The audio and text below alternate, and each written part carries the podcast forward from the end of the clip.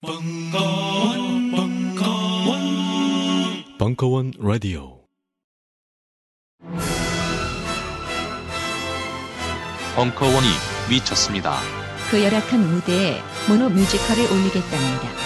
그래놓고는 밥도 주고 감독 및 배우와도 수다 떨게 해주겠답니다. 감독과 배우는 바로 팟캐스트 걸신이라 불러다오. 의 두 진행자 강헌과 이종환, 전천후 공연 풀 패키지. 강헌 감독, 이종환 출연의 모노 뮤지컬 공주는 잠 못 이루고 통합 서비스로 제공되는 총 13번의 공연 신청은 벙커원 홈페이지.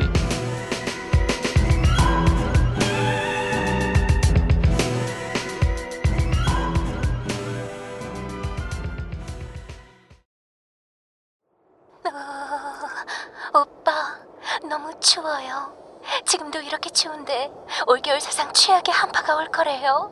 어떡해요, 오빠? 그래, 정말 춥구나. 그럼 있잖아. 우리 저기 멀리 보이는 희망찬 미래를 향해서 같이 뛸까? 땀날 때까지. 그렇습니다. 추울 때 가장 좋은 건 땀이 나도록 뛰는 겁니다. 하지만 늘 뛸 수는 없겠죠? 그럴 때 필요한 건 바로 단지표 후끈 대보. 정말 좋은 제품이라 딴지가 공식 인증했습니다. 미국 FDA가 인증한 친환경 소재, 발열 관련 국내외 원천 특허 기술로 만든 북방구 최고의 보온 명품. 단지표 후끈 대보. 난방비를 절약하고 싶다면, 단지표 후끈 대보. 지구를 지키고 싶다면, 단지표 후끈 대보. 딴지를 사랑한다면, 단지표 후끈 대보. 지금 바로 단, 딴지마켓에서 확인하세요. 딴지마켓은 엄선된 명품만을 판매합니다.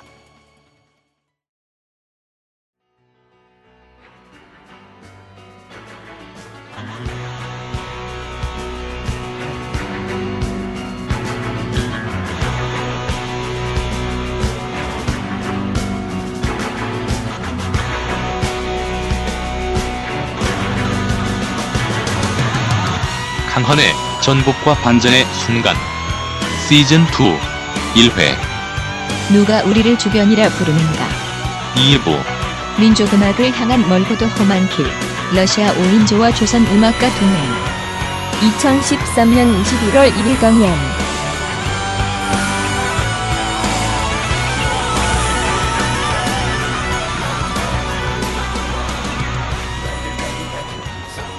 자, 해방이 되었어. 드디어 우리가 독립국가의 꿈을 꾸게 됐어요. 자, 그러면 음악가로서, 내가 작곡가로서 어떤 음악을 해야 될 거냐? 내가 선택할 수 있는 건 네 개 있습니다. 하나는 역시 세계의 대세가 서양의 음악이니까, 씨바, 우리 글로 가는 거야. 어, 깨끗하게. 두 번째, 우리 다시 조선시대의 음악으로, 그 우리 거잖아. 돌아가는 거야. 세 번째, 그래도 우리가 일본 제국주의 시절 동안 일본 음악을 많이 받아들였는데 그게 제일 사람들이 익숙한데 그래도 그게 그 일본 우리의 첫 번째 지배자였던 일본풍의 음악하면서 우리가 근대화되지 않았어. 아직도 씨발 그거 주장하는 어, 식민지 근대화 주장하는 한국 학자들도 존나 많잖아. 뭐, 뭐 잘못됐어? 우리를 근대로 이끌어준 은인인데. 아, 그런 새끼들은 진짜 씨, 귀신들은 많아. 어? 실제로 그, 그렇게 선택할 수 있는 겁니다. 그죠? 왜 1, 2, 3번 있어? 뭐 할래요? 이렇게 딱 물으니까 말이 딱 막히잖아. 이게 현실적으로 선택할 수 있는 게 1, 2, 3번이야. 그지? 그러니까 1번 선택한 사람 우리 알아. 2번 선택한 사람도 알고, 3번 선택한 사람도 안단 말이지. 왜 해방되고 난 뒤에 뽕짝 없어졌어요? 계속 만들어졌잖아. 3번도 계속 있었던 거야, 결국. 그런데, 아니고, 4번을 선택한 사람이 있어요. 그게 바로 조선음악가 동맹이다. 이거. 그럼 이들이 선택한 건 뭐냐? 이들에게 민족음악이란 건 거의 안티를 위한 안티거나 구호를 위한 구호거나 이론을 위한 이론이거나 슬로건을 위한 슬로건이 아니었어요. 이들은 만들면 되잖아. 새로. 나라도 새로 만드는데 시바 그깟 음악을 왜 새로 못 만들어? 근데 이건 진짜 천재들이나 가능한 아니면 생또라이거나 어떻게 만들 건가? 자, 1번이 안 되는 것은 뭐냐면 안 되는 것은 우리가 그런 서양의 역사와 문화의 토대 위에 있지 않기 때문이죠. 하지만 이것이 어쨌거나 간에 우리가 인정하지는 않다 하더라도 가장 보편적인 커뮤니케이션의 체제를 갖춘 것만은 분명해, 그지? 세계 소통의 능력을 갖춘 것은 분명하다 이거예요. 그래서 이것은 이 부분에 관한 그야말로 교류의 소통력에 관한하는 요 부분은 갖고 올 필요가 있겠다.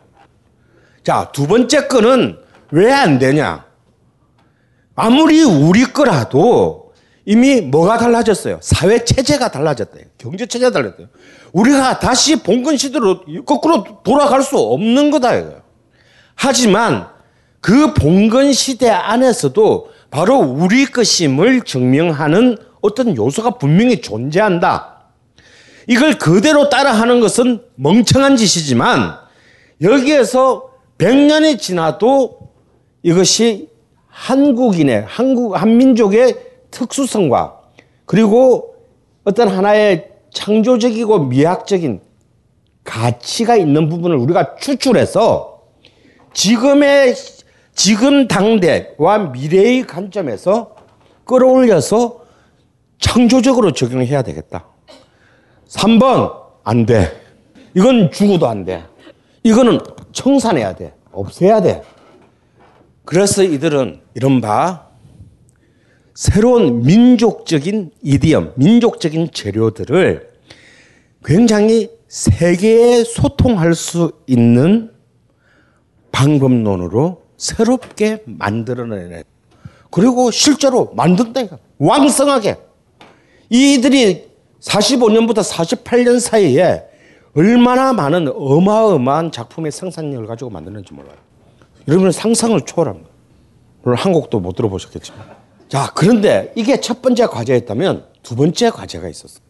이걸 우리끼리 만들어서, 어? 우리끼리, 와, 씨발, 야, 뭐, 서, 서로 막 빨아주고 막, 야, 죽인다, 너 이거는. 뭐, 어젯밤에 만든 거. 야, 바르토르랑 비슷하냐? 막 이러고. 이렇게 저것들끼리 잡복을 하면 뭔 소용이 있냐? 아무 의미가 없잖아, 그건. 그래서 이것을 철저하게 음악 대중화 시켜야 된다. 대중에게 다가가서 대중은 어떻게 생각하는지, 어떻게 받아들는지, 우리가 오류를 저지른 게 무엇인지, 그리고 더 발전시켜야 될 것이 무엇인지. 그래서 철저히 대중 속으로 이 작품을 갖고 들어와서 그들과 같이 호흡해야 된다. 혹자처럼 대중들이 어떻게 보거나 말거나 그냥 우리끼리만 하고 그냥 우리 교수 지위만 유지하면 된다. 이런 식으로 음악하면 안 된다 이거야. 그래서 이들은 철저하게 조직적으로 이 작품을 대중과 호흡하게 합니다. 왜?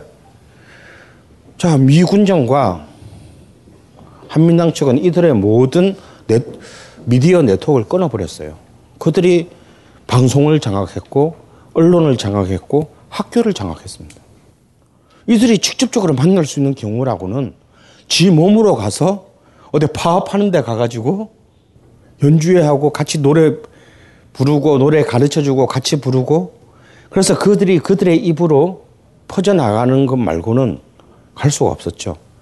그런데 이들은 이 엘리트들은 그 전까지 손에 흙도 한 번도 안 묻혀 봤을 것 같은 이 백면 스승들은 이 작업을 기꺼이 수행합니다. 그러니까 러시아 5인조보다도 이것이 이들이 훨씬 더 내가 볼 때 더 위대하다 이거.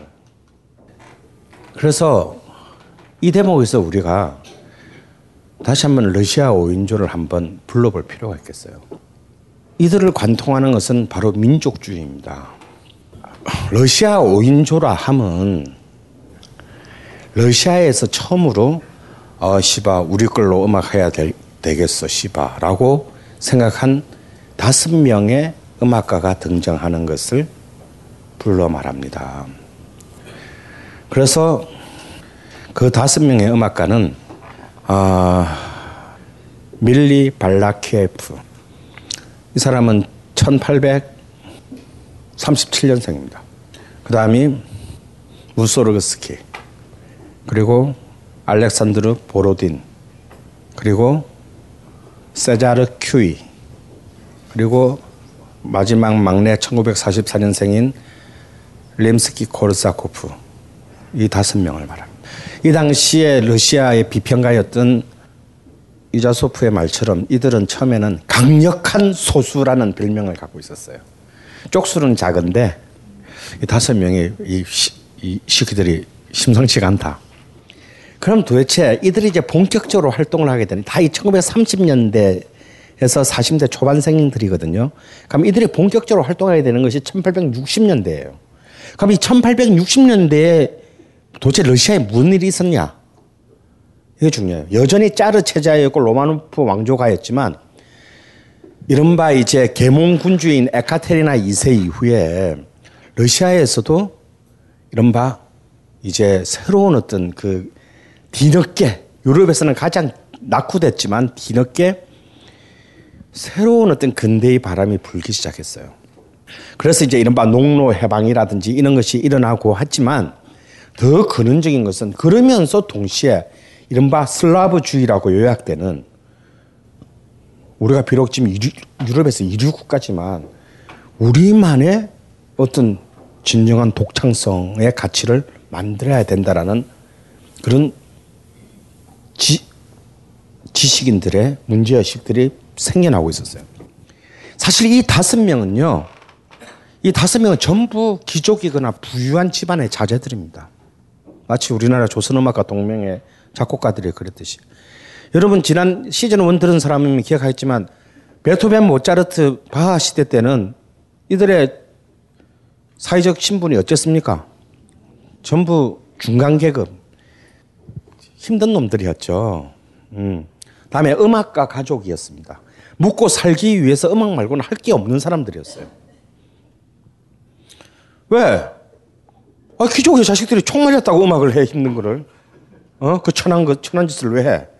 그냥 귀족은, 아, 훌륭하구만. 하고 이렇게 볼 수 있는 감시관을 가지는 게 중요한 것이지, 어, 그런 힘든, 힘들고 천한 일을 안 했습니다.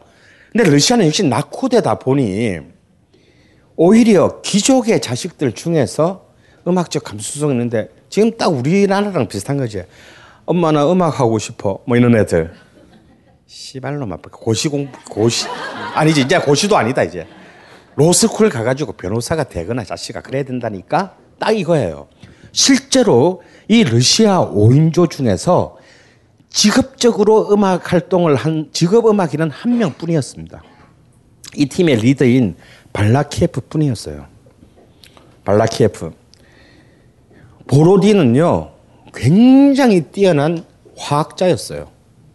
모스크바 의과대학교, 아, 아니다, 페테르스, 페테, 페테르, 페테르부르크 의과대학교 교수이면서 굉장히 뛰어난 유기화학자였고, 평생을 뛰어난 화학자로서의 그 인생을 마쳐요. 그래서 작곡도 아주 힘들게 쉴 때나 했어요.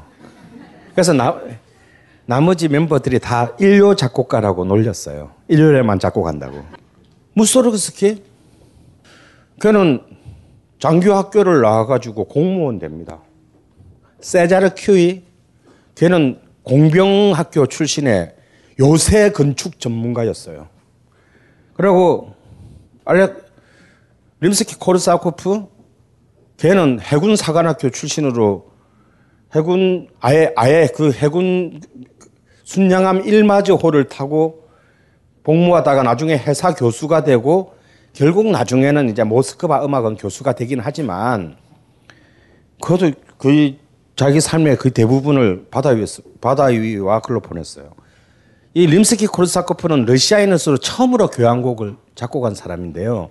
그 첫 번째 교향곡을 어디서 작곡하느냐 하면 그 일, 제약에 탔던 알마즈 순, 순양함 위에서 2년 동안 배 타고 세계를 돌아다니다 들으면서 그 배 안에서 작곡한 거예요. 그래서 사실 얘들은 다 아마추어들이었어요. 실제로 발라케프도 아마추어야. 사실은 음악 절, 평생 전혀 음악이라 했지만 평생 히트곡이 한 곡도 없는 작곡가였고 실제 음악을 전문적으로 배운 적은 없어요. 그런데 이들이 이들 앞에 1804년생인 러시아 음악의 아버지라고 하는 글린카라는 작곡가가 있었어요. 이 글린카는 서양 음악을 그때는 다 음악의 종주국은 어디다? 독일과 이탈리아잖아요. 특히 러시아는 독일의 영향권 안에 있었기 때문에 다 독일 음악을 흉내내거나 모방을 했는데 글린카가 처음으로 러시아어 텍스트로 된 그러니까 러시아어로 노래를 만든다는 생각조차도 안 할 때란 말이지. 러시아어로 된 처음으로 음악을 작곡하고 러시아 음악에서의 러시아적인 요소를 처음으로 도입한 사람인데 이 사람이 뿌리는 씨앗 위에서 무려 30년이 넘는 세대가 지난 뒤에 드디어 이 5인조가 출연하는 거예요. 그리고 이때는 이들이 이제 이 5인조가 활동하던 1860년대 이후는 전 유럽은 민족주의의 물, 불길 속에 빠지게 됩니다. 자, 보세요. 어떻게 됩니까? 음, 몇백 년 동안 분열됐던 독일이 드디어 1871년에 이제 나중에 제2제국이라고 불리는 비스마르크에 의해서 독일이 드디어 통일합니다. 이탈리아, 가리발디 같은 독립운동가들에서 드디어 천, 천한 300년 만에 드디어 이탈리아가 통일돼요. 그 다음에 이런 큰 중앙의 대국가 말고도 수많은 변방의 국가들이 막 어떻게든 막 자기들의 그 민족 국가를 만들기 위해서 하나는 유럽 전체가 전반적인 민족주의의 열풍에 빠져, 빠져 있을 때였습니다. 그렇게 해서 이제 노르웨이의 스벤손이나 그리그 같은 작곡가가 나오는 겁니다. 덴마크의 닐슨 같은 작곡가가 나오고 그리고 드디어 체코의 스메타나나 드보르작 같은 작곡가가 나오는 거죠. 사실 이들보다 이 5인조보다 한 10년 정도 앞 나이가 많았던 체코의 스메타나 같은 국민 국민 작곡가는요. 40살이 될 때까지 자기의 모국인 체코도 몰랐던 사람이에요. 왜냐하면 당시 체코슬로바키아는 농민들만이 가난한 자만이 체코어를 썼어요. 상류 사회는 다 독일어를 썼습니다. 그래서 좋은 가문 출신인 스메타나는요, 마흔이 다 되었어야 체코를 배우고 그 체코 농민들의 선율들을 받아들이고 체코로 된 오페라를 씁니다. 러시아의 상황도 다르지 않았어요. 러시아에서의 모든 왕, 왕족이나 귀족들은 무슨 말을 썼다? 프랑스어를 썼어요.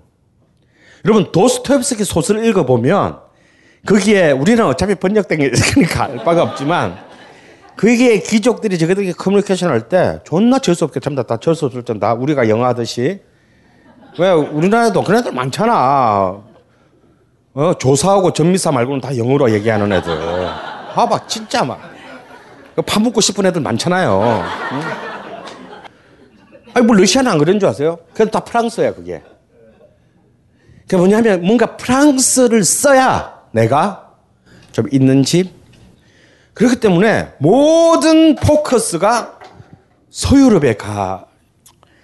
그래서 이제 러시아에는 이른바 우리나라랑 똑같아. 아까 서양 음악 진영과 민족 음악 진영처럼 서양 음악 바들과 어, 서양 음악 바와 이제 민족 음악 바의 이 전선이 1960년대 그려지시는데 이 서양 음악 바의 대표적인 인물이 누구냐면 안톤 루빈스타인과 그의 동생인 니콜라이 루빈스타인이었어요.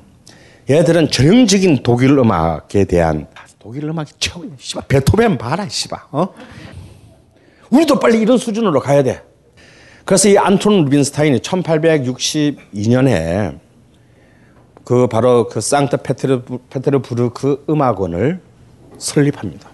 그 동생인 니콜라이 루빈스타는 그로부터 4년 뒤에 나중에 조선음악가 동맹의 위대한 작곡가 김순남이 가게 되는 모스크바 음악원을 그러니까 이, 이 상트페테르부르크 음악원과 모스크바 음악원은 바로 다 이제 이 서양 음악의 선진 기법들을 쫙 받아들여서 이제 엘리트들을 양성해내는 학교로 크게 되는데 바로 이 학교 출- 본래는 역시 시키도 좋은 집안에 태어나가지고 사실 무소르크스, 무소르스키 보다 1년 아래인 바로 이 러시아를 대표하는 이 작곡가는 역시 태어나서 법률학교 법대를 나와주고 법률가로 하다가 엄마 나 음악 하고 싶어 이래가지고 뒤늦게 바로 이 페테르부르크 음악원으로 가서 세계적인 작곡가가 되는 인물이 바로 페터 차이콥스키입니다. 근데 차이콥스키가 정말 지니어스 하긴 지니어스 했나 봐. 공무원 생활 하다가 뒤늦게 음악학교를 갔잖아.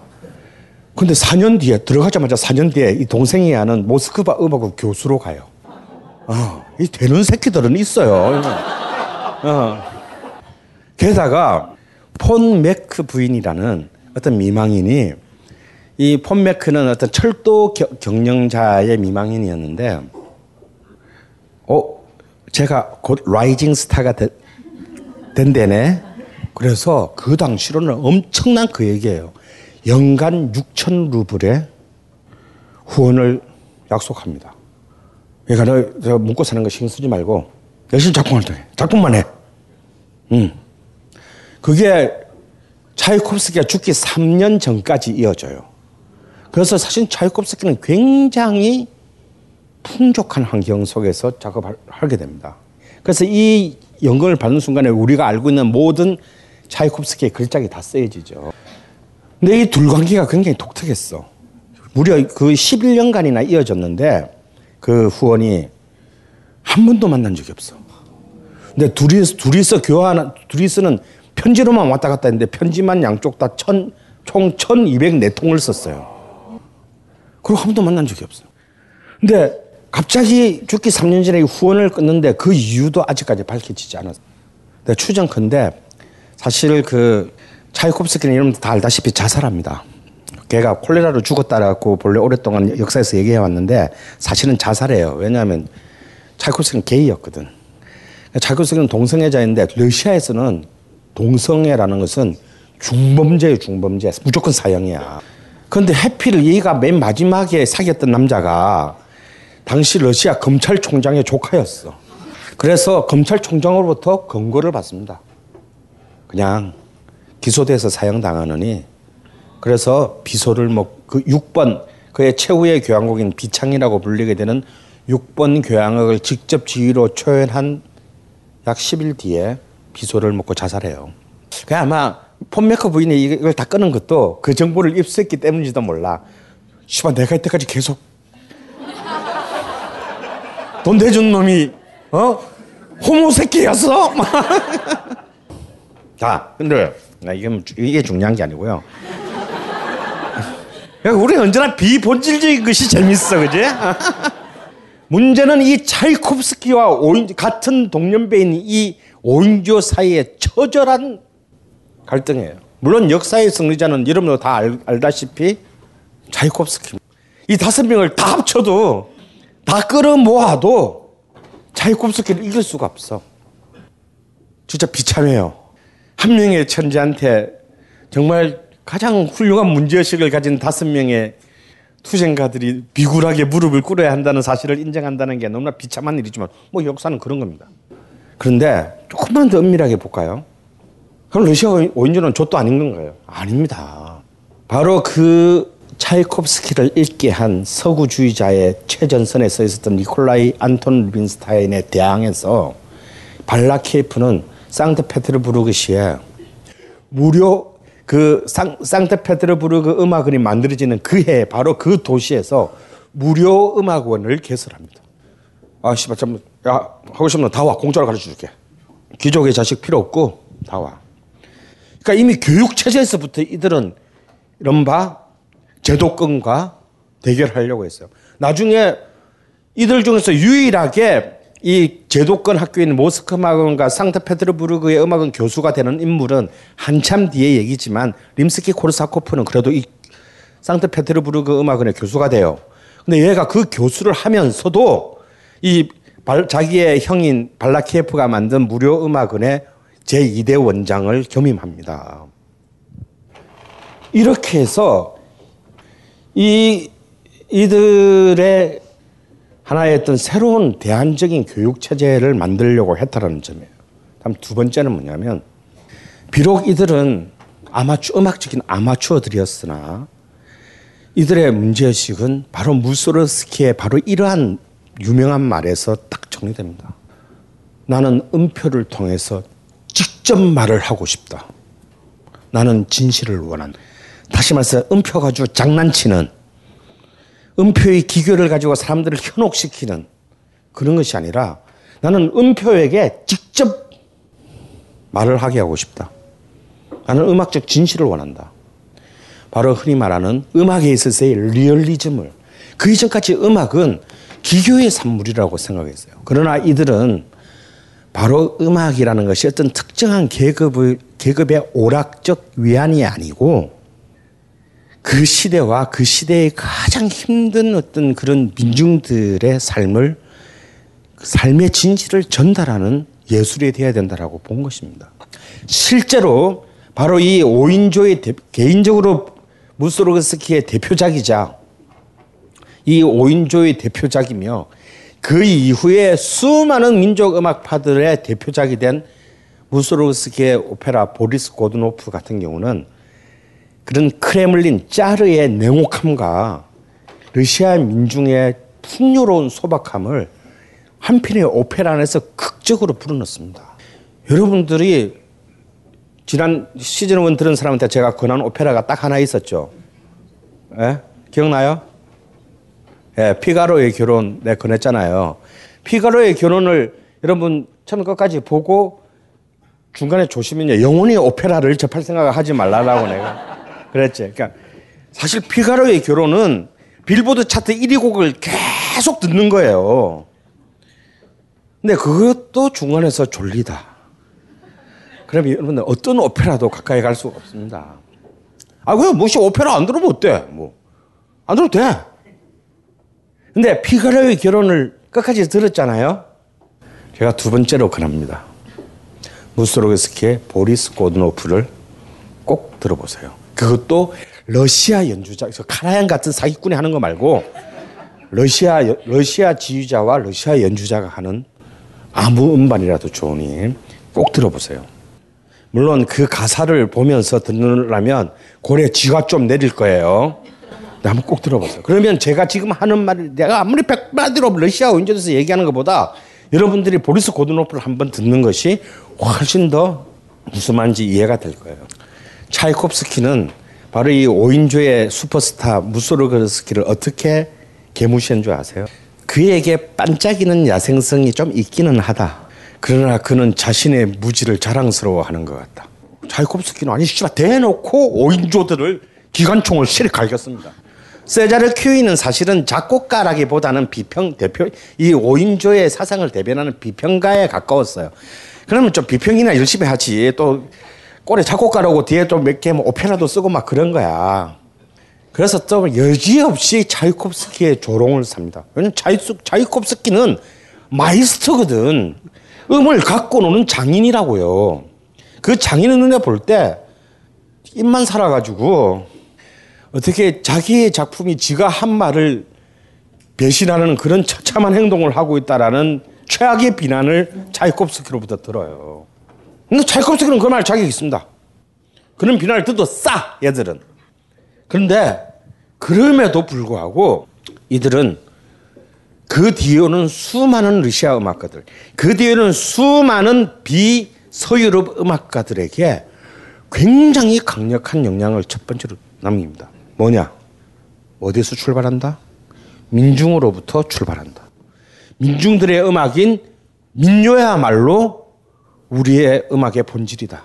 거기서 출발한다라는 굉장히 위대한 룰을 이들은 이때 만들었어요. 그것을 쫓아서 독일에서 유학한 그리고도 지 노르웨이에 가서 민요들을 갖고 옵니다. 뭐 드보로작 드보로작은 어차피 정육점집 아들이었기 때문에 아들이었기 때문에 걔는 뭐 일부러 그렇게 갈 필요가 없었어요. 어차피 지가 어릴 때 사, 살아오던 게 그거였기 때문에. 하지만 그 뒤에 굉장히 좋은 가문 출신인 헝가리의 코다이나 바르톡이 갔던 길을 이미 40년 전에 이들이 다 제시해 준 것이다. 사실 아까 말했던 림스키 코르사코프가 해군 사관 장교인들 시절에 교향곡 1번을 작곡합니다. 그 여러분 그건 뭐 들어 앞으로 들어볼 일이 별로 없을 거예요. 사실 뭐 들어도 뭐 그냥 뭐 그냥 그런가. 그래 그 감동이 없어요. 예, 감동은 없는 곡인데 저는 그 해군 장교복을 꼽그 배 위에 떠다니면서 그 곡을 작곡한 림스키 코르사코를 떠올리면 굉장히 너무 기분이 좋아져요. 그래서 가끔 기분 나쁠 때 제가 그 곡을 듣습니다. 근데 그거 어떻게 썼느냐? 발라키에프가 상트페테르부르크에 있는 발라키에프가 저 배, 저 배 타고 있는 동안 바다 위에 떠 있는 림스키 코르사코프한테 편지를 보내요. 이, 이게 내가 최근에 채보한 러시아 민요인데 죽여 들어 들어봐는 아니고 읽어봐. 얘는 그 민요 악보를 보고 배 위에서 영감을 해서 그, 그 민요 악보를 토대로 교향곡을 림스키 코르사코프는 비록 아마추어 출신했지만 걔는 진짜 뛰어난 천재였어요. 그래서 그는 독학으로 화성학과 오케스트레이션의 기법을 통달합니다. 그래서 그는 나중에 훌륭한 교수가 되는데 훌륭한 작곡가자 훌륭한 교사가 되고 아직도 코르사코프의 관현악 기법으로는 그 뒤로 거의 100년 동안 최고의 교과서가 됐어요. 근데 그 림스키 코르사코프가 이제 1905년에 모스크바 아, 상트페테르부르크 음악은 교수일 때 아, 원작까지 올라가는데 그때 1905년 혁명이 일어납니다. 그래서 그 학생들 중에서도 진보적인 학생이 다 거기 가담했을 때 이제 당국에서는 이 새끼들 다 잘라. 나는 이제 압력이 내려오죠. 근데 코르사 림스키 코르사코프는 학생들의 편에 서서 자기도 해직당해요. 그렇지만 결국 8개월 뒤에 복직하면서 그는 또 그 뒤에 또 수많은 음악 청년들로부터 열광적인 지지를 정치적인 지지까지를 안게 됩니다. Do the right thing이죠. 음, 똑바로 살아라. 아 결국 이들은 자신들은 주변이 아니다라는 거예요. 이들이 가졌 비록 기술적으로는 험악했으나 이들이 가졌 이제든 내서는 문제죠. 우리는 주변이 아니다. 누가 우리를 주변이라고 그래? 우리는 우리의 중심이다라는 것을 예술적으로 증명한 첫 번째 예술가들이었어요. 그리고 이러한 이들의 생각은 같은 러시아 안에서의 바로 그 서양 음악주의자들, 서양 음악 추정자들에게도 사실은 영향을 미치게 돼요. 너도 시키야 러시아인이잖아. 차이콥스키가 위대한 것은 이들을 조롱하고 비난하고 선을 끄면서도 사실 그의 음악이 위대해질 수 있었던 것은 만약에 그에게 그 동시대에 이러한 경쟁자가 있었기 때문에 아, 씨발, 저도 화성하기 뭔지도 모르나 완전 생, 생 양아치 새끼들이라고 비난하면서도 사실은 이들의 방문론이 러시, 차이콥스키의 대표적인 작품 안에 다 들어와 있습니다. 그러니까 겉으로는 존나 씹고, 씹고 싸우면서도 결국 그럼 당연히 그래야지. 실제로 지가 작업을 한 거죠. 특히 그 교향곡 5번 사악장 그건 완전히 그 저들판 위에 자작나무라는 러시아 민요의 테마를 그대로 갖고 와가지고 그런데 그대로 갖고 온 건 아니죠. 그걸 갖고 와가지고 뭐 너무나 황산적, 황, 환상적으로 판타스틱하게 걸작으로 만들어냅니다. 그러니까 이런 것이 얘들한테는 안 되는 거지. 어? 그러니까 누가 러시아의 재료인데 어떤 새끼가 먹어도 너무나 막, 너무 맛있어요, 형. 막 하고 찬탄이 나올 수밖에 없는 그런 보편성을 이끌어낸 게 그리고 우리가 너무나 다 모든 사람이 좋아하는 차이콥스키의 D단조 바이올린 협주곡 그 선율은 처음 시작부터가 사실상 민요적 선율로 시작합니다. 그래서 그런 뭐 현, 현, 현을 위한 세레나데라든가 사실은 차이콥스키가 프랑스 빠라는 사실은 뭐 너무 당연해요. 그래서 차이콥스키가 뭐 백조의 호순이 뭐 시그짜고 뭐 어 그 호두까기 인형이니 이런 위대한 발레 그런 정말 그 발레 음악 역사상의 위대한 걸작을 쓸 수 있었던 것은 뭐냐면 그런 프랑스 문화에 대한 아, 씨발 진짜 저렇게 살아야 돼. 라는 그런 게 있었기 때문에 가능했던 거거든요. 그럼에도 불구하고 차이콥스키는 사실상 그 5인조의 문제의식을 자기의 음악 내면서 이미 다 받아들였던 거예요. 나는 그것이 또한 5인조의 공헌이라고 생각합니다. 결국 이들이 있음으로 했, 이들이 비록 이들이 남긴 작품 아까 말했죠 다 합쳐도 차이콥스키 한 명한테 안 된다고 이 게이한테 안 되는 그런데 그러나 이들은 그 이후에 오는 수많은 전 세계의 음악가들에게 거대한 영감과 방법론의 원천이 됐다 이겁니다. 영감 왜 불러? 뒤뜰에 닫아 놓은 당감 한강줄일 보았나 보았지. 어째서 이 몸이 늙어서 몸보신하려고 뭐. 야이 영감탱이야 아유 그거 딴지 마켓에다가 팔려고 내놓은 건데 그걸 왜 먹었어 어? 그렇습니다. 이번에 소개할 상품은 경상북도 청도의 할아버지 할머니 네외분께서 오직 맑은 공기와 청정한 햇볕만으로 숙성 건조시킨 씨 없는 감말랭이 1kg 들인 상품입니다. 탁월한 항암 효과와 겨울철 감기 예방, 거기에 달콤 쫄깃한 풍미까지. 청도의 감말랭이 장인네외께서 하루 오직 10kg만을 생산하는 진정한 웰빙 식품을 백화점 판매가의 절반 값으로 오직 딴지마켓에서만 만나보실 수 있습니다. 광가루 따위 섞지 않는 100% 간의 수공업 울트라 웰빙 먹거리 청도 순결한 감말랭이 지금 바로 딴지마켓에서 만나보세요. 연말연시 선물용으로도 좋습니다.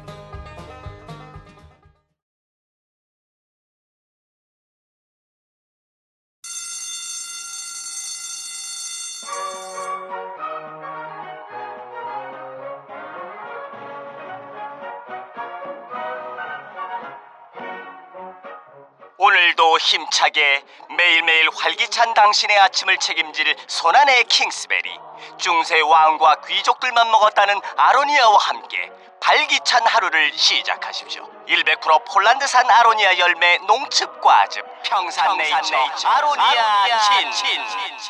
가사노동과 학업, 직장 스트레스로 지친 가족을 위한 최고의 선물. 한국에서 구라파의 맛과 향을 덤으로 느낄 수 있습니다. 우리 가족의 건강은 아로니아가 챙겨줘요. 100% 폴란드산 아로니아 열매 농축 과즙. 평산네이처 아로니아 친 보다 자세한 사항은 딴지마켓에서 확인하실 수 있습니다.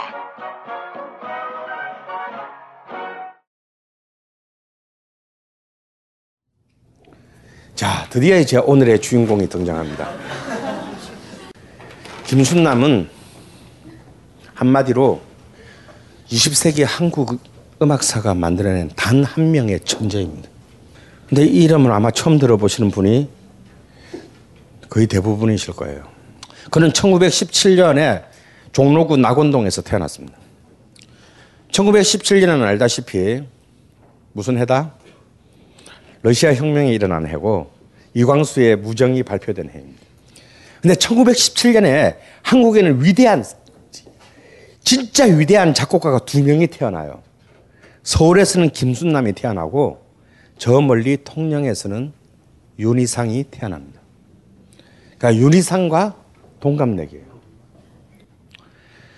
윤희상은 지금 세계적인 작곡가가 되었지만 윤희상은 베르린 피라모닉 100주년 기념 100주년을 기념하는 1985년에 전, 그때 베르린 피라모닉 뽑은 당대 최고의 작곡가 10명에 위촉됐습니다.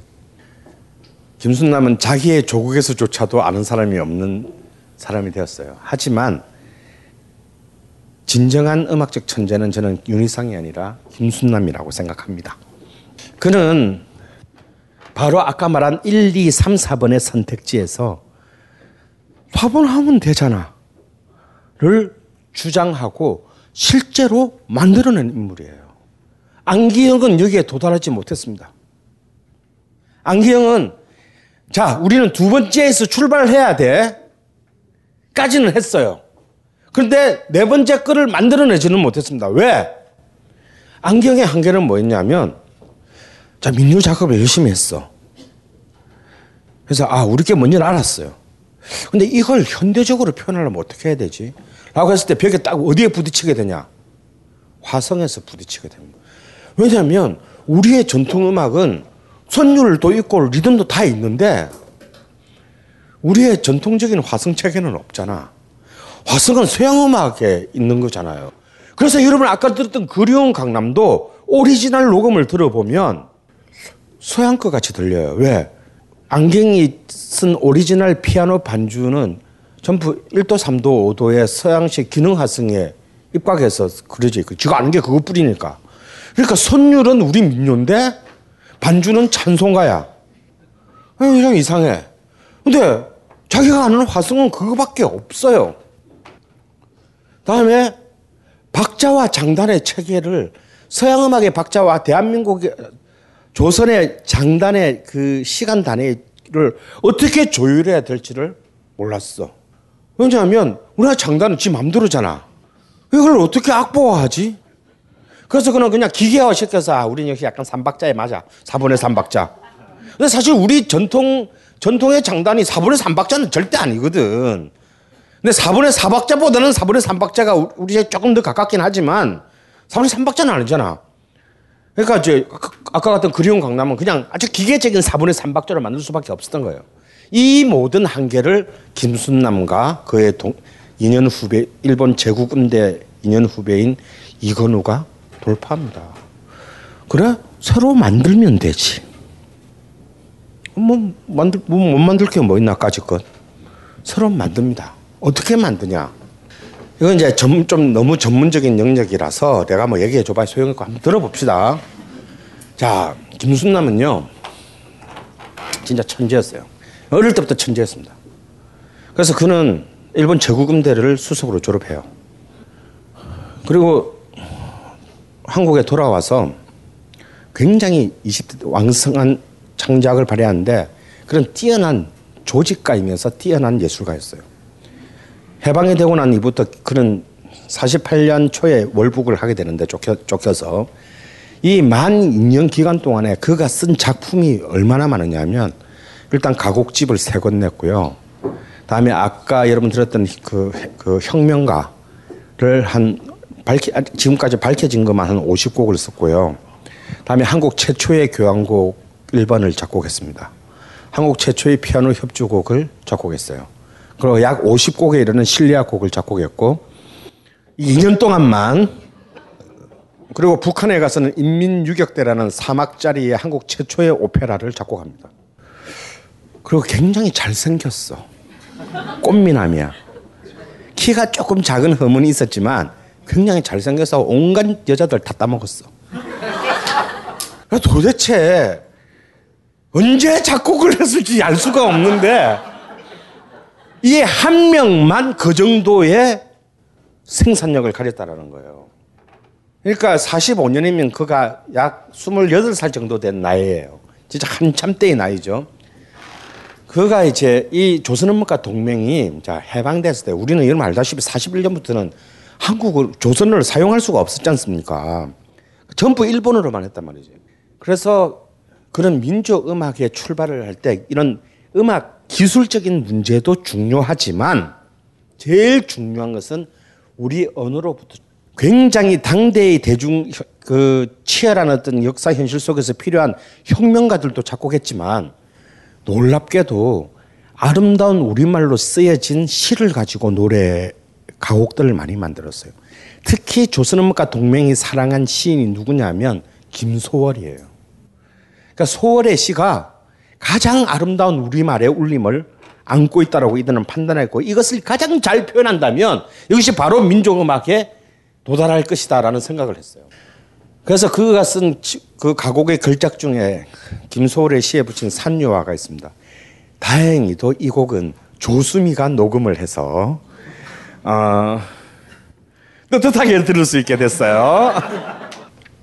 조수미가 뭔 생각이 있어서 이걸 녹음한 건 아니고요. 이게 이제 삼성 영상 사업단이 처음으로 가곡 조수미 판을 94년에 내는데 그때 조수미가 산유화를 녹음하고 최동선의 아까 그 고향을 오리지널 시의 그 앨범에 녹음합니다. 그 판이 35만 장인가 팔려요. 근데 그걸 녹음할 수 있을 때는 저의 공헌이 저는 크다고 제 스스로 생각하고 있어요. 왜냐하면 제가 그 판을 녹음 기획하기 1년 전에 제가 그 김민기 형의 학전에서 끝나지 않는 노래라는 공연을 제가 기획하고 연출을 했는데 거기에서 김순남의 산유화와 인민항쟁가와 고향을 오리지널 버전으로 전부 다 불렀어요. 근데 그때 삼성영상 사업단의 대표이사가 그 공연을 보고 굉장히 감동을 해가지고 저를 불러서 도대체 이 곡이 어떻게 된 거냐. 그래서 이러한 거다. 했는데 그 다음에 조수미 판이 나왔는데 바로 내가 공리도 쓴이 곡이 실려 있더라고. 깜짝 놀랐지. 조수미는 알고는 불렀는지 몰라. 자, 근데 그 전에 이 산녀를 듣기 전에 자, 다시 여러분 처음에 제가 두 개의 우리나라 노래를 들려줬다 그랬죠. 여러분이 처음 들었던 거는 해방가라는 노래예요. 근데 본래 원 제목은 독립행진곡인데 어둡고 괴로워라 밤이 깊더니 생각납니까? 아까 부른 거? 들은 거? 안 나요? 자, 생각이 나시는 분은 아까도 말했지만 45세 이상이에요. 사실 이 독립행진곡은요, 80년대에 대학을 다닌 사람이라면 운동권이 아니라도 다 아는 노래예요. 왜냐하면 이게 해방가라는 이름으로 모든 집회마다 이 노래를 불렀거든. 그래서 아예 또 춤도 있어. 해방춤이라고 이 노래에 맞춰서 완전히 수천 명이 군무도 하고 그랬어요. 그러니까 이 케이팝의 이 군무의 전통은 여기서 다 나온 거예요. 삼천리 강산에 먼 동이 튼다. 동포여 자리 자고 일어나거라. 이게 자 독립행진곡이에요. 다음 두 번째 들었던 것. 조선의 대중들아 들어보아라. 이거는 해방의 노래라는 노래예요. 이두 이두 노래는 다 해방의 어쨌거나 기쁨과 미래에 대한 기대를 그리고 있는데 음악적으로는 완전히 다른 노래예요. 이 곡을 작곡한 사람이 각각 좌익과 우익을 대표하는 작곡가였을까 아니에요. 여러분, 여러분이 듣기에는 두 노래 중에 어떤 게 훨씬 잘 받아들여집니까? 첫 번째 거. 당연합니다. 첫 번째 게 훨씬 쉽게 받아들여. 두 번째 건 좀 뭔가 이상하죠. 우리가 얼마나 오랫동안 오염되어 있는 나를 이렇게 첫 번째 해방가 독립행진곡은 사실상 일본 군가인 만주 행진곡의 표절입니다. 그건 바로 지난 시즌 1을 들으신 분은 아시겠지만 전형적인 일본 군가 요나누키 음계에 의해서 쓰여진 거예요. 따단 딴 따다다다단 따다다다단 전형적인 일본 요나누키 장조 음계의 선율입니다. 그런데 우리는 이게 익숙해요. 왜? 식민지를 청산하지 못했기 때문에. 그리고 그 뒤에 남자들은 특히 전부 다 군대에 가서 배운 대다수의 군가가 이 선율로 인해서 만들어졌습니다. 근데 오히려 두 번째 거는 어색하고 이상하고 북한 노래 같아요. 똑같은 음계인데 이 음계는 요나누키의 음계가 아닙니다. 그리고 여기는 굉장히 많은 우리의 전통적인 선율 기법들이 쓰여 있어요. 딴, 딴, 딴은 완전히 서양 음악적인 선율이죠. 스타카토예요. 딴, 딴, 딴, 딴, 따라라란, 따다다다다 딴, 딴, 다다단, 따라라라라란, 따라라라라라란. 전부 이것도 타이가 붙어 있어. 이 뭐냐면, 이 두 번, 첫 번째 곡인 독립행진곡은 현재명의 왼팔이었던 친일파 김성태의 곡이에요. 그리고 현재명의 뒤를 이어서 제2대 서울대 학장이 됩니다. 그리고 아시다시피 김태, 김성태는 가곡 동심초 같은 또 훌륭한 노래를 남기기도 했어요. 재밌는 것은 이것을 알 리가 없을 텐데도 똑같은 해방과 이건 둘 다 똑같이 당시 임시 중등 음악교육원 1940년에 나오는 임시 중학교 고등학교 음악 교과서에 다 실렸는데 우익들이 집회할 때는 독립행진곡 해방가를 불렀다라는 거예요. 그러니까 어른들이 듣기에는 이 노래가 훨씬 나한테 익숙했다 이거. 지금 여러분들에게 익숙하듯이. 그런데 놀랍게도 수많은 기층 민중들은 전부 해방의 노래를 올표를 던졌다라는 거예요. 정작 음악을 한 사람이거나 나이 많은 사람들은 이거 뭐야? 라고 생각하는 것이 이 사람들에게는 훨씬 더 자기의 디, 오랫동안 잊혀지고 빼앗겼지만 자기의 DNA 속에 각인되어 있던 자신의 음악적 민족 음악의 전, 민족적 정체성들을 이, 이 곡에 똑같은 혁명가인데 이 곡이 자기를 훨씬 더 자극했기 때문에. 자, 여기서 이제 그러면 뭐 혁명가는 그렇다 치고 이른바 가곡으로서의 산율. 사실 이 곡은 피아노 반주로 들어야 이걸 정확히 알 수가 있는데 불행하게도 조수민은 돈질을 하느라고 오케스트레이션을 그것도 영국인이 오케스트레이션을 해가지고 녹음을 했어요. 그래서 사실 그 맛이 정확하게는 안 납니다. 근데 뭐 지금 피아노로 반주한 걸 구할 수가 없는 관계로 이걸 한번 들어보죠.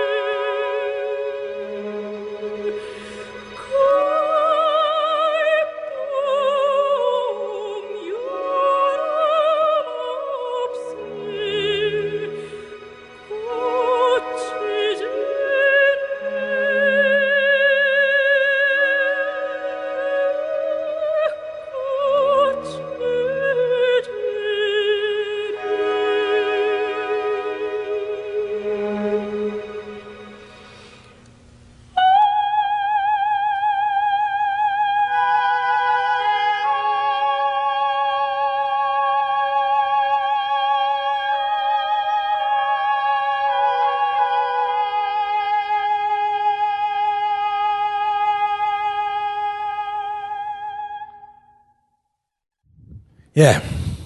뭐 어떻습니까? 느낌이. 별로예요? 그때 사람들의 반응이 딱 이랬어요. 와, 죽여!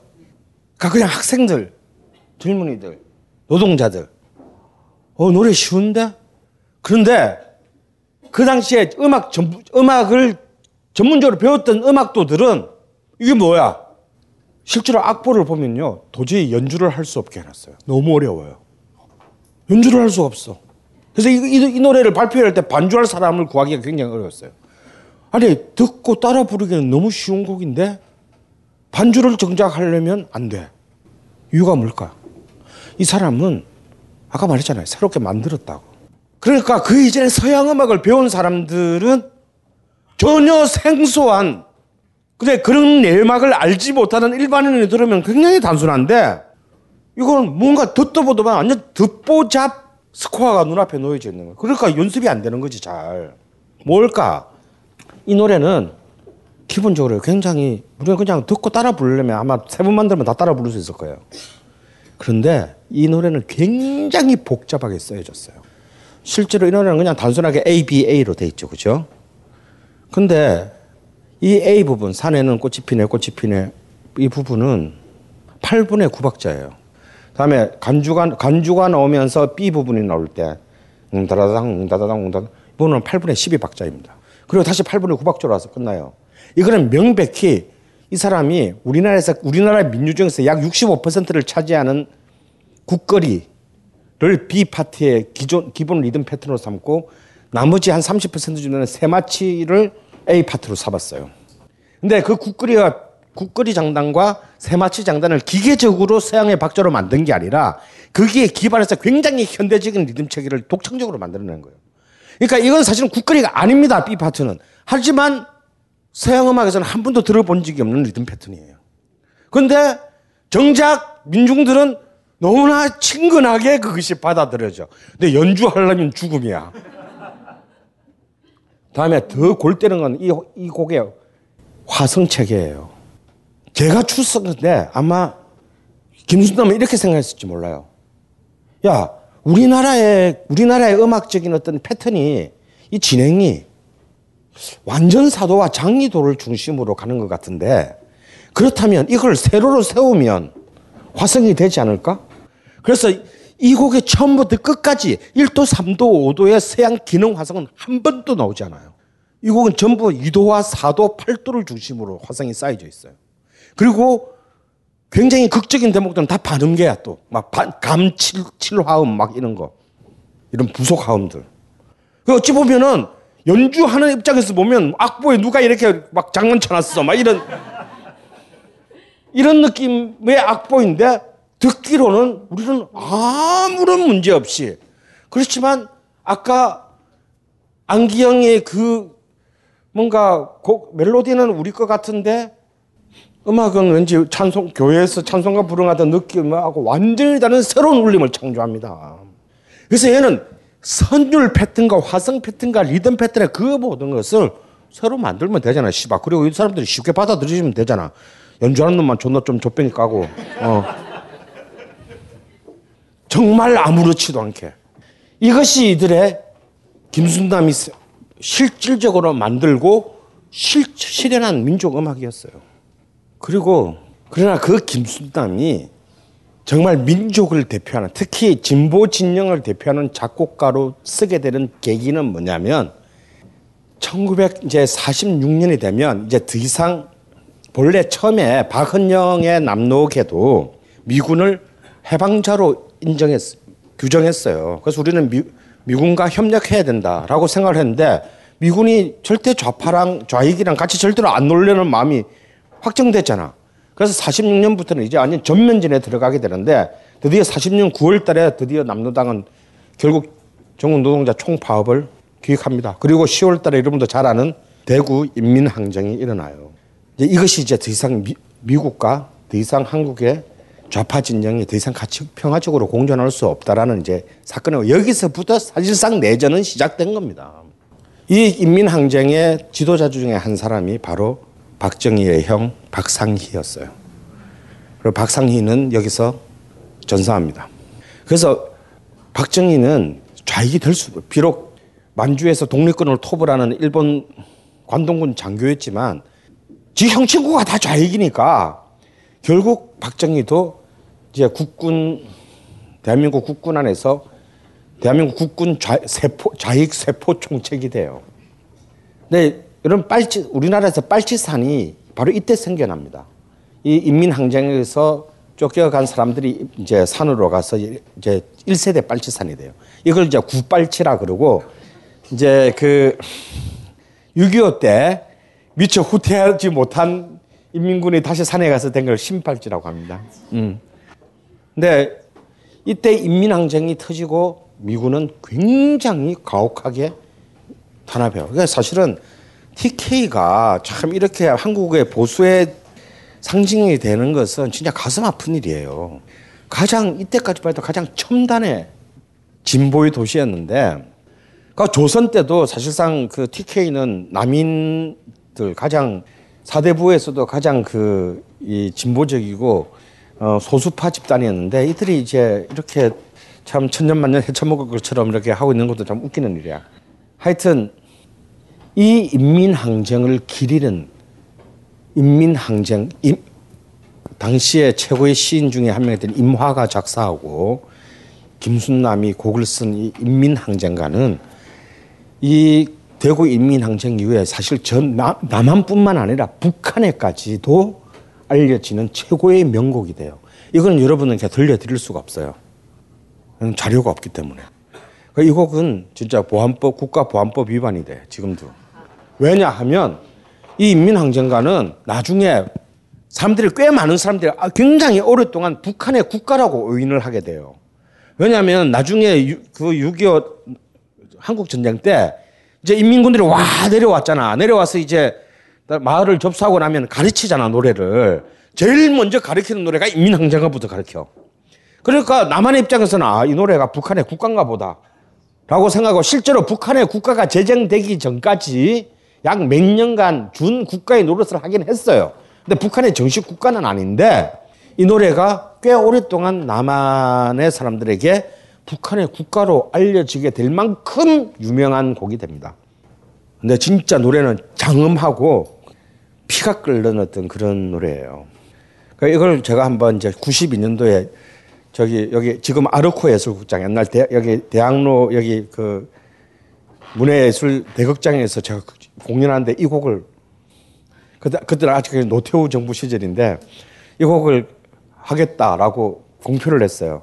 그랬더니 바로 그날 이 곡을 무대에서 하는 순간 현장에서 금거하겠다라고 안기부에서 정중하게 미리 경고가 왔어요. 그랬더니 당시 노차사 애들이 어, 형 진짜 꼭 이거 해야 돼? 뭐 안 하면 안 돼?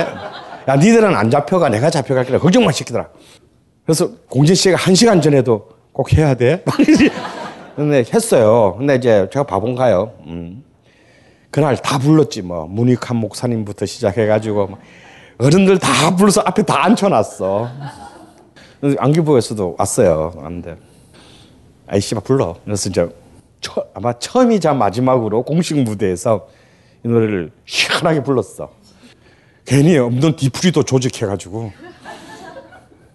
그랬더니 부산의 복도에서 우리 그 까만 양복 입으신 분들이 진짜 하시네요. 막 하더니 우리 갑니다 하고 이제 가더라고. 그래서 혹시 또이 새끼들 어디서 잠복하고 있다 내가 혼자 되면 잡아갈까 싶어서 뭐 괜히 술자리 만들어서 밤새도록 이 동네에서 술 먹고 그렇게 술을 먹고 있는데 한 70쯤 된 노인이 저기 앉아 있다가 점점 점점 가까이 자리로 오는 거 야. 나 이미 이제 술이 몰았죠. 그들 어디서 처음 보는 사람, 우리 문화계 인사도 아니고 그렇다고 뭐 진보 진영의 어른도 아닌 처음 보는 굉장히 남루한 복장의 어떤 노인이 어떻게 그냥 어떻게 자리에 쑥 앉았어요. 그러더니 나보고 아 혹시 오늘 공연의 연출자 선생이신가? 그 그러는 거예요. 그래서 그렇습니다. 그랬더니 인민항쟁가는 그렇게 부르는 게 아닌데 딱 그러는 거예요. 윙? 그래서 아 제가 뭐 그걸 실제로 부르는 걸 본 적이 있어야죠. 저는 악보대로 했을 뿐입니다. 그랬더니 누가 볼사라 굉장히 낮은 목소리로 거기 사람들 다 있는데 내가 볼 때 그냥 읽는 거야. 진짜 그 노래를 너무나 경건하게 부르는 거야 끝까지. 그리고 딱 노래를 부르는데 전 이만 하더니 나중에 알고 보니 이분이 옛날 빨치산이었어. 그래서 지방에 살는데 그걸 신문 기사에서 본 거야. 그래서 그 공연을 부르는 걸 보러 서울에 올라와서 공연을 보고 괜히 어슬렁. 근데 왜 또 나 연세가 많으시는가 또뭐 어떻게 하다 보니까 뭐 이런 사람이 이렇게 가서 이제 사람들이 이제 우르르 가서 이제 마치고 났는데 스탭들이 술 마시는 것 같으니까 괜히 옆에 쉬고 와서 앉아 있다가 조금씩 조금씩 와서 그죠. 그 장면이 지금 한 20여 년 전 얘기인데 아직도 그 떠나질 않아요. 이 인민항쟁가를 통해서 사실 남북한 모두의 최고 스타 작곡가로 부상하면서 또한 동시에 미군정의 확실한 표적이 됩니다. 이제 점점 남한에서의 위치는 위축돼요. 이제 46년 10월 달에 10월 인민항쟁 이후로 이제 남로당 지도부는 더 이상 남한에 있지 못하고 전부 해주로 황해도 해주로 옮겨요. 그래서 박헌영이고 뭐고 다 이제 해주로 다 넘어갑니다. 그래서 박헌영의 왼팔에 있던 이주화와 김삼룡만 지하에 남고 사실상 공식적인 지도부는 전부 다, 다 북한으로 건너가요. 그런 상황에서 당연히 음악 조선음악가 동맹도 더 이상 활동 공식적인 활동을 할 수 있는 여지는 점점 없어요. 그리고 거기에 현재명은 굉장히 치사한 방식으로 이들을 괴롭혀요. 뭐냐면 드디어 이제 절대로 태어나서는 안 되는 대학이 태어나잖아요. 서울대학 국립서울대학이라는. 아 진짜 정말 이건 이 나라의 교육을 이때 망치게 돼요. 사실은 전부 단과 대학으로 다 있던 학교를 괜히 바로 자신들의 권력을 집중시키기 위해서 종합대학을 합니다. 이른바 국대안, 국립대학 안인데요. 이때 그때 이제 그 모으는 나중에 서울대학 안에 들어오는 수많은 학생들이 동맹 휴학을 하고 시위를 했어요. 국대안 반대 시위. 이 의도가 너무 뻔하거든. 그렇게 해놓고 이들은 사실상의 모든 대학 교육 행, 전국의 대학 교육 행정을 장악합니다. 미, 미 군정에 비유하래. 그러니까 조금이라도 조선음악가 내 차마 눈, 남눈이 있어서 조선음악가의 동맹에 들어가지는 못하더라도 왜 그런 거 있잖아. 오불이라 그러잖아. 가끔 연주자 중에서 한 명이 한번 실직 가서 이렇게 연주해 줄 수 있잖아. 실제로 조선음악가 동맹은 작곡가 중심 집단이기 때문에 연주자들이 굉장히 약했어요.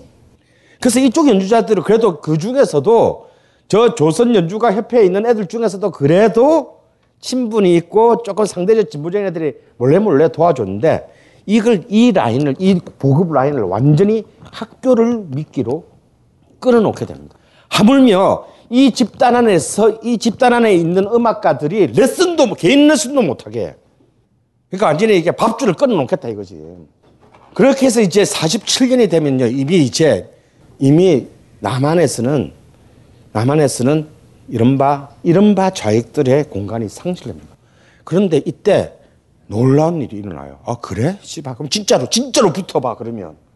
그래서 이제 전국 문화단체 총연맹 그러니까 이 조선음악가 동맹 뭐, 뭐 미술 동맹 뭐 다 있을 거 아니에요. 이것의 전체 집단이 이제 문연이라고 불렀던 조, 전국 문화단체 총연맹인데요. 문연 주체로 문화 공작대를 편성해가지고 아예 게릴라 전, 문화 게릴라 전을 해요. 어차피 못하게 하니까 씨발 그냥 막 전국 돌면서 막 치고 치고 치고 막 가자 그래가지고 근데 당연히 음악가 동맹이 주축이 될 수밖에 없지. 이런 데는 노래가 제일 제일 중요하니까. 이렇게 해서 실제로 1차, 2차, 3차에 걸쳐 공연단을 꾸려 공작대를 꾸려 가지고 전국을 돌면서 기습적인 공연들을 하게 돼요.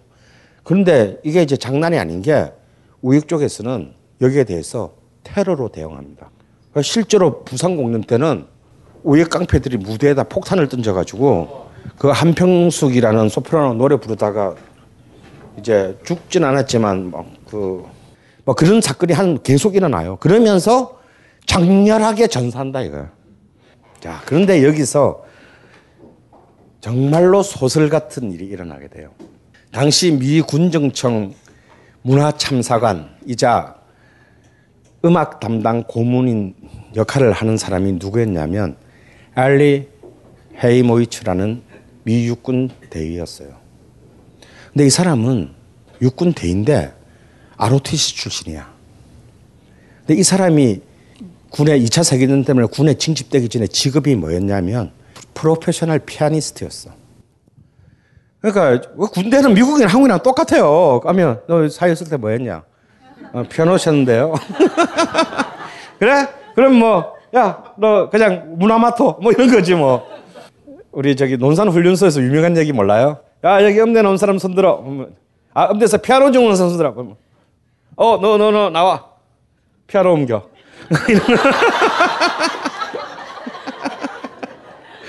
아, 피아노 옮기는데 음대를 왜 나와야 돼?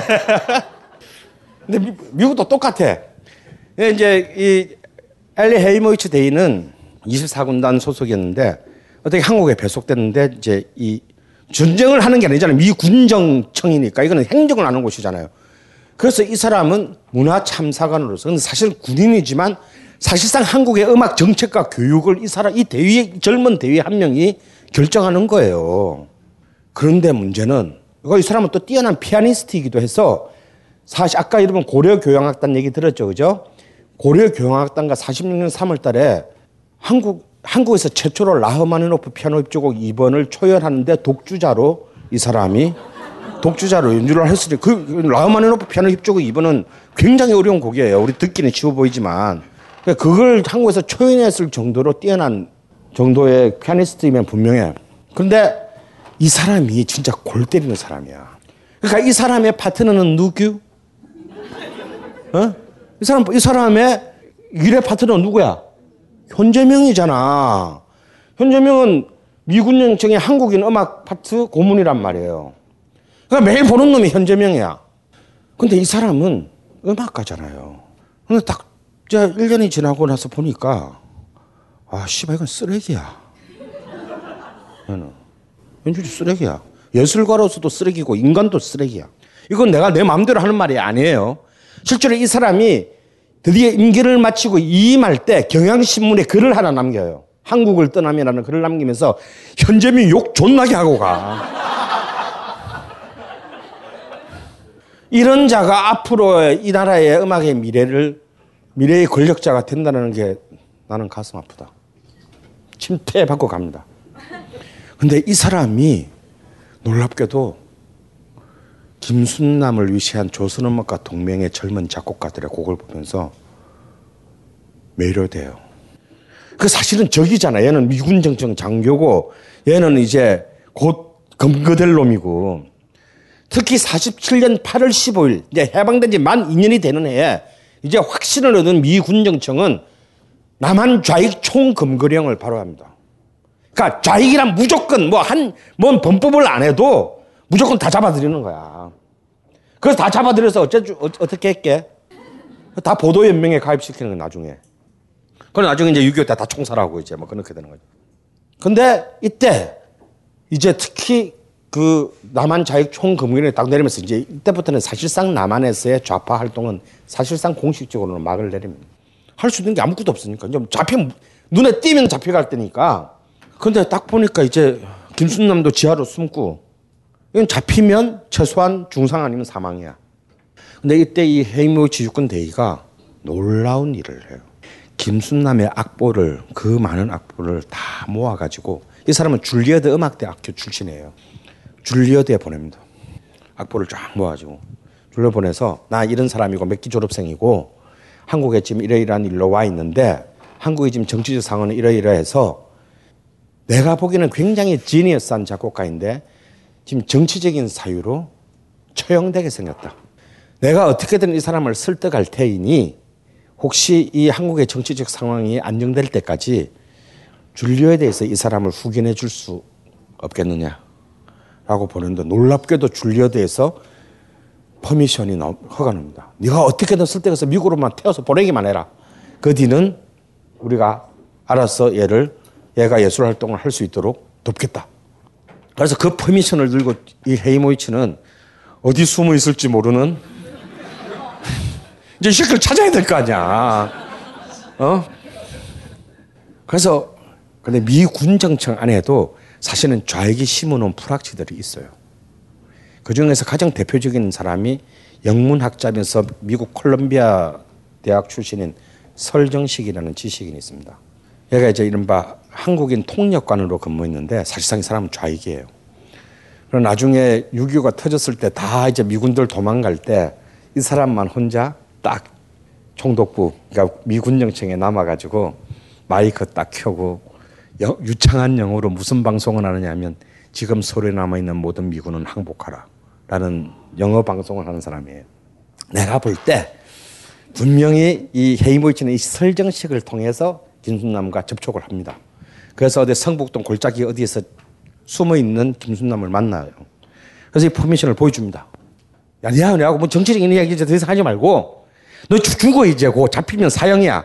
그러니까, 를 전향해라는 얘기가 아니다. 몇 년만 미국에서 음악 활동을 해라. 그리고 어느 쪽이 승리하는 걸로 끝나든 간에 그때 돌아오면 안 되겠니? 라고 진짜 friendly persuasion. 어? 우정 어린 설득을 합니다. 근데 거의 둘이 동갑내기예요. 근데 김순남은 조까. 하고 간, 아주 간단하게 그거. 이게 김순남의 첫 번째 오만이에요. 아, 네가 나한테 신경 쓴 건 고마운데 나는 못 가, 이 새끼야. 그러니까, 근데, 야, 부탁이 하나 있다. 부탁 하나만 들어주라. 뭐, 너 집차 하루만 빌려주면 안 되겠니? 그래서, 그래, 빌려줄게. 언제? 그래, 아무 날 빌려줘. 누가 미군 집차를 검문하겠어. 미군 장교 집차를. 그래서 그 집차를, 왜냐 계속 숨어 다니느라고 밝은 때를 못 봤잖아.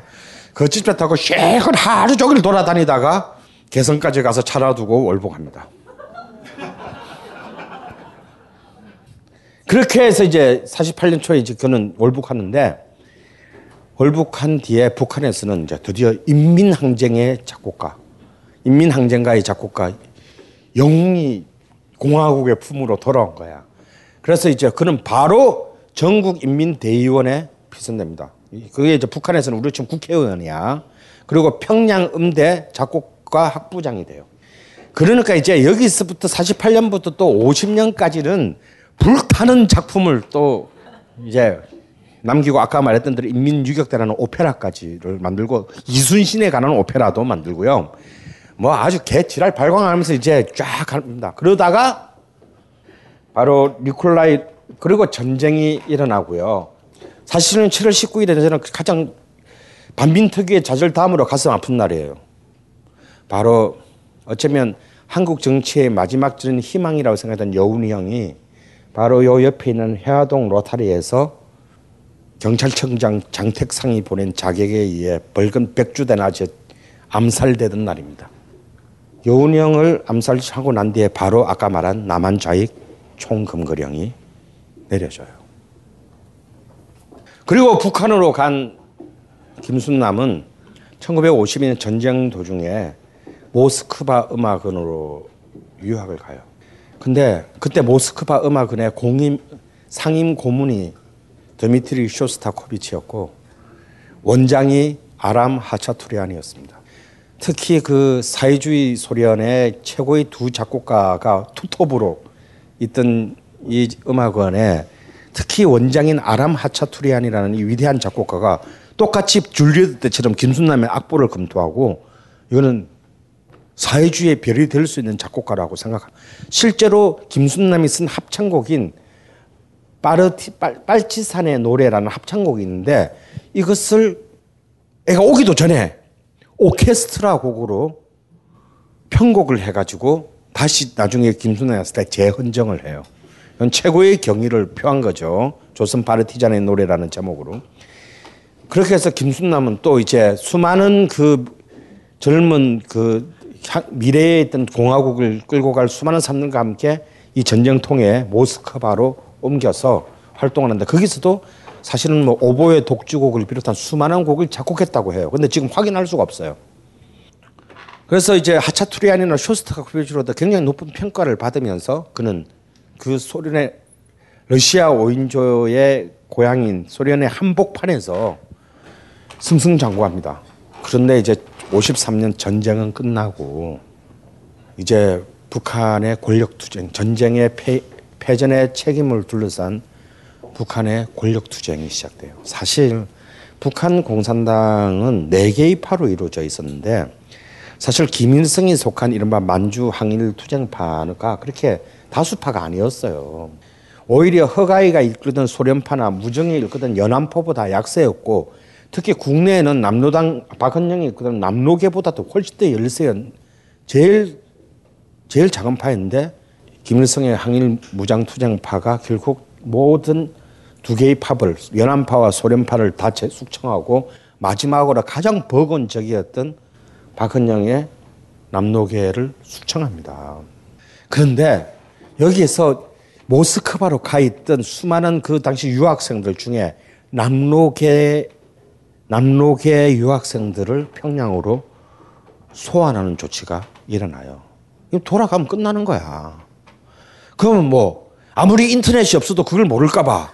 그래서 근데 해필 이때 스탈린이 죽어요. 그러니까 소련도 약간 권력의 공백 상태에 일어났어. 그래서 남로계 이 모스크바 유학생들이 우와 소련에 몰려가서 소련에 망명신청을 해버려. 아 씨발 우리 가면 죽는데 우리 안, 우리 못 가. 근데 소련도 소련은 자기 수도 한복판에서 일어나는 일이기 때문에 세계가 어쨌거나 모든 다 쳐다보고 있잖아. 그래서 인도주의 차원에서 망명을 받아들입니다. 망명을 받아들이는 바람에 또 평양하고 모스크바 사이에 이제 막 지랄이 난 거지. 아, 씨발, 형 그럴 수가 있어. 뭐 이렇게 된 거야. 그래서 모스크바 입장에서는 어떻게 정리하느냐 하면, 아, 그래, 그래. 야, 근데 씨발, 지금 다 보고 있는데, 니, 니 보내면 씨발, 이건 좀 그렇지 않니? 그래서 우리 둘 다 서로 체면을 채우자. 망명은 받아들이되 모스크바에서는 추방할게. 그래서 이 사람들이 어디로 추방시키냐면 지금 카자흐스탄의 알마타로 그 수천 킬로 떨어진 곳 깡촌으로 추방합니다. 그런데 여기서 문제는 김순남이야. 얘는 여기서 또 두 번째 오만을 발휘해. 모두가 다 망명했는데 자기 온차 아, 난갈 거야 고향. 그러니까 아마 김순남한테는 그런 게 있었던 거지. 누가 감히 나를. 그래서 혼자 평양행 수완 기차를 타고 평양으로 딱 도착합니다. 그렇지만 평양역에서 김순남을 기다리고 있었던 것은 법정이었어요. 이미 박헌영과 이승엽 같은 이제 남노계의 거물들뿐만 아니라 아까 인민항쟁가의 작사자였던 시인 임화 그리고 한국 리얼리즘 소설의 문을 연 소설가 김남천 같은 예술가들마저 전부 다 처형됐어요. 바로 어제까지 인민의 영웅이라고 불렸던 위대한 공화국의 작곡가가 하루아침에 평양의 법정에서 반동 부르주아 작곡가로 그리고 김일성파가 박은영파를 어떻게 몰았습니까? 뭐로 몰았어요? 미제, 미제국주의와 내통한 간첩으로 몰지 않았습니까? 이거야말로 진짜 더티한 정, 정치적 오명이지. 어따 대고 박은영을 어 미제의 간첩으로 뭐냐? 박은영은 수, 이미 22살 때 공산당 선언을 한국말로 번역한 그리고 45년 해방이 될 때까지 대한민국의 수많은 공산주의자들이 전부 일제의 고문에 모두에서 전부 다, 다 전향할 때 최후까지 전향하지 않았던 세 명 중에 한 명이었어요. 그런데 그걸 미제의 간첩으로 몰아서 처형합니다. 임화, 김남천 같은 예술가들까지 전부 다 처형됐어요. 그런데 김순남이야말로 미제의 간첩에 너무 적합한 조건을 갖고 있어요. 일단 언니들을 너무 많이 따먹었고, 어? 너무 반동적인 연애 행각을 벌렸고, 유부남이면서. 두 번째로, 미군 대위와 수시적인 접촉을 했고, 하물며 미군 집차까지 타고 다녔고, 그래서 그는 북한의 법정이 김순남한테 내린 판결은요, 정말로 잔인한 판결을 내려요.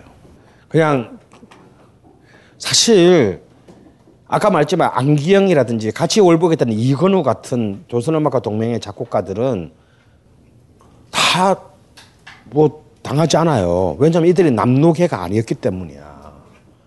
근데 김순남은 확 남노당 당원이기도 했고 확고한 남노계였거든. 그럼 이거는 무조건 이 사람이 가지고 있는 사회적 영향으로 볼 때 얘는 무조건 처형이야.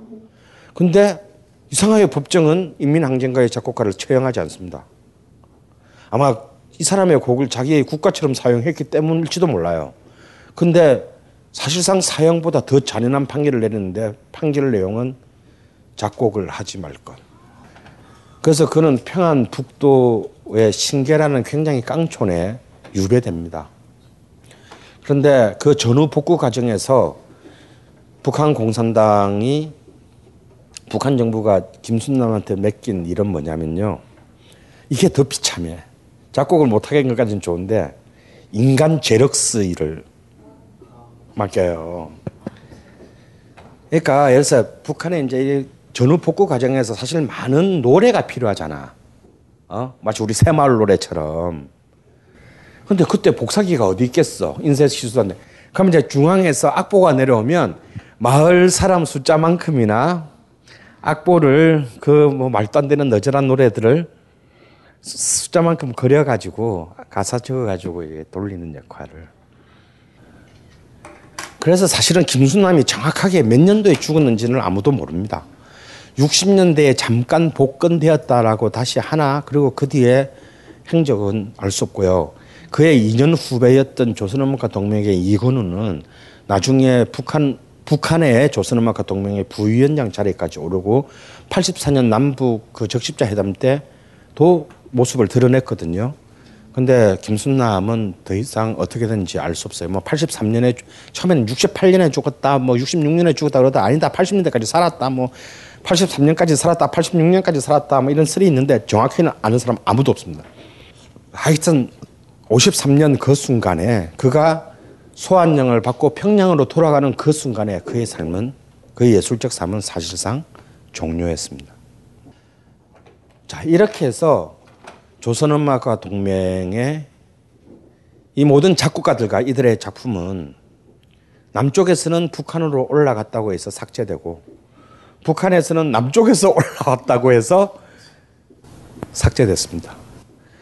결국은 이들이 꿈꾸었던 민족음악의 세계는요, 정말, 아, 휴전선을 떠도는 고혼이 됐습니다. 그리고 그 어느 쪽도 이들이 내세웠던 문제, 그, 어, 그 남쪽이든 북쪽이든 그 어느 쪽도 이들이 제기했던 그 위대한 민족음악의 문제 제기를 더 이상 개성 발전시키지 못했습니다. 부분적으로는 그 맥락이 아주 아슬아슬하게 남아있죠. 그 흔적을 어디서 찾을 수 있냐면요. 가령 여러분 작곡가 외교 직업 외교관이었지만 작곡도 했던 변훈의 변훈이라는 작곡가 아세요? 그 명태 바리톤 오현명이 부르는 명 굉장히 독특하잖아요. 사실은 그 변훈이 절 어렸을 때 누구에게 배웠냐면 바로 조선음악가 동맹의 이건우의 제자였습니다. 다음에 한국 현대음악의 문을 연 백병동 서울음대 교수 작곡가도 바로 그 김순남의 레슨을 받았어요. 그리고 비목을 쓴 장일남 작곡가 장일남은 북한에서 김순남이 평양 음대에 있을 때 학생이었습니다. 그래서 본래 그 사람 이름이 장일남이 아닌데 자, 기 스승을 존경해서 자기 스승 이름 끝자를 자기 마지막 이름으로 바꾸어서 장일남이 됐다라는 일화가 있습니다. 근데 놀라운 것은요. 김순남이 이렇게 숙청된 바로 그 이듬해인 1954년에 통영의 로컬 음악가였던 윤희상이 이때부터 화려하게 비상하기 시작하고 57년에 독일에서 이제 신의 작곡가로서 인정받기 시작하면서 세계적인 작곡가의 반열로 들어서기 시작합니다. 도저히 읽은 척 할 수 없는 단 하나의 책. 그러나 사람들이 읽은 척 하고픈 책. 그럼에도 있다가 죽을 것 같은 책. 자, 본, 론. 20년 동안 마르크스 경제학을 가르친 자본론 마스터. 김소영 교수가 쉽게 풀어주는 자본론 열주 마스터 과정. 벙커원 홈페이지 참조.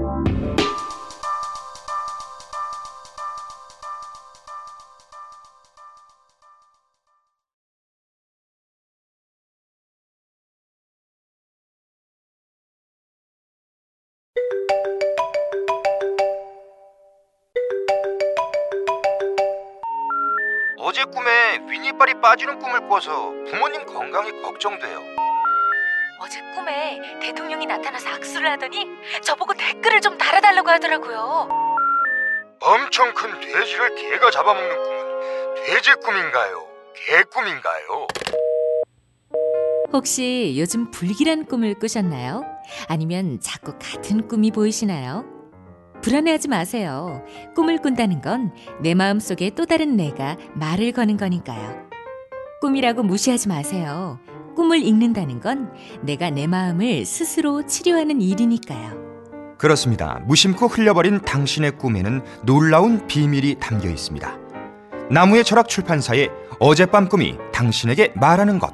이제 역술가의 꿈 해몽이 아닌 정신건강 멘토 김현철 원장과 함께 꿈의 암호를 풀어보세요. 당신이 숨기고 싶었던 당신을 발견할 수 있습니다. 어젯밤 꿈이 당신에게 말하는 것. 나무의 철학 출판사 아주 역사적인 1917년생 사이의 바톤 타치죠. 어, 어쩌면 우리가 만약에 분단을 굉장히 현명하게 극복했더라면 굳이 식민지 청산까지는 못했다고 하더라도 적어도 이 분단 체제를 굉장히 현명하게 넘어설 수 있는 역사적인 지혜가 있었다면 우리는 그 이후에 부터 지금 이 순간까지 전혀 다른 음악적 환경을 만들어냈을지도 모릅니다. 물론 역사에서의 가정법은 굉장히 무력한 것이죠. 그러나 벨라 바르톡이 헝가리에서 채는 그 음악 교, 바르톡의 음악 교육의 방법론이 있어요. 코다이와 바르톡은 아예 어떤 것을 실험했냐면요.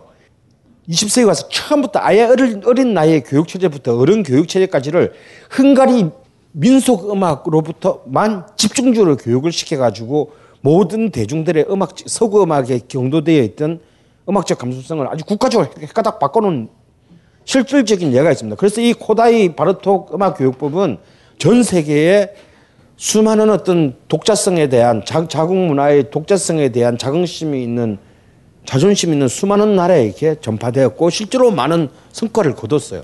근데 우리는 코다이와 바르톡의 방식이 아니더라도 우리는 굉장히 독자적으로 독자적인 음악으로 그냥 서구 음악을 흉내내는 것이 흉내내거나 모방하거나 훔치는 것이 아닌 독자적인 음악으로 세계와 교섭할 수 있는 세계와 소통할 수 있는 새로운 어떤 음악적 역사를 창조하고 우리의 새로운 음악적 문화적 환경, 음악 문화적 환경을 만들어냈을지도 모릅니다.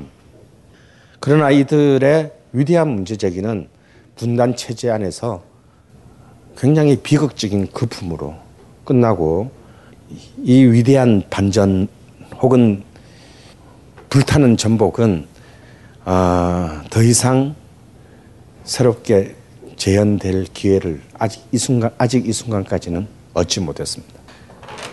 자 여러분 우리는 오늘 강의를 시작할 때 다이내믹 코리아에 대해서 얘기를 시작했어요. 아무것도 없지만 모든 것을 다 할 수 있는 나라. 어?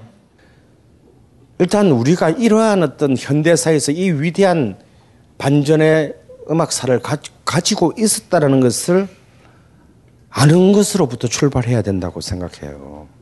이 순간에서부터 출발해 우리는 드디어 분단 체제를 극복하고 향후에 이런 한반도 통일의 음악 사관을 열어갈 수 있습니다.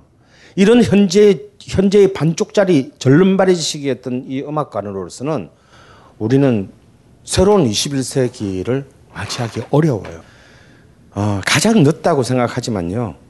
아마 1860년대 러시아 오인조도 그들은 굉장히 늦다고 생각했을 겁니다. 저쪽에서는 이미 베토벤, 슈베르트, 쇼팽, 뭐 리스트, 바르드, 바그너, 베르디 다 나오는데 우리는 아직 화성학 공부나 하고 있어야 되냐? 라고 생각했을지도 몰라요. 그러나 그들은 새로운 역사를 만들었고 그 역사는 또 바로 그 뒤에서 더 큰 꽃을 피웠습니다. 우리 또 역시 마찬가지죠. 우리는 위대한 역사를 가질 뻔 했어요. 그러나 실패했습니다.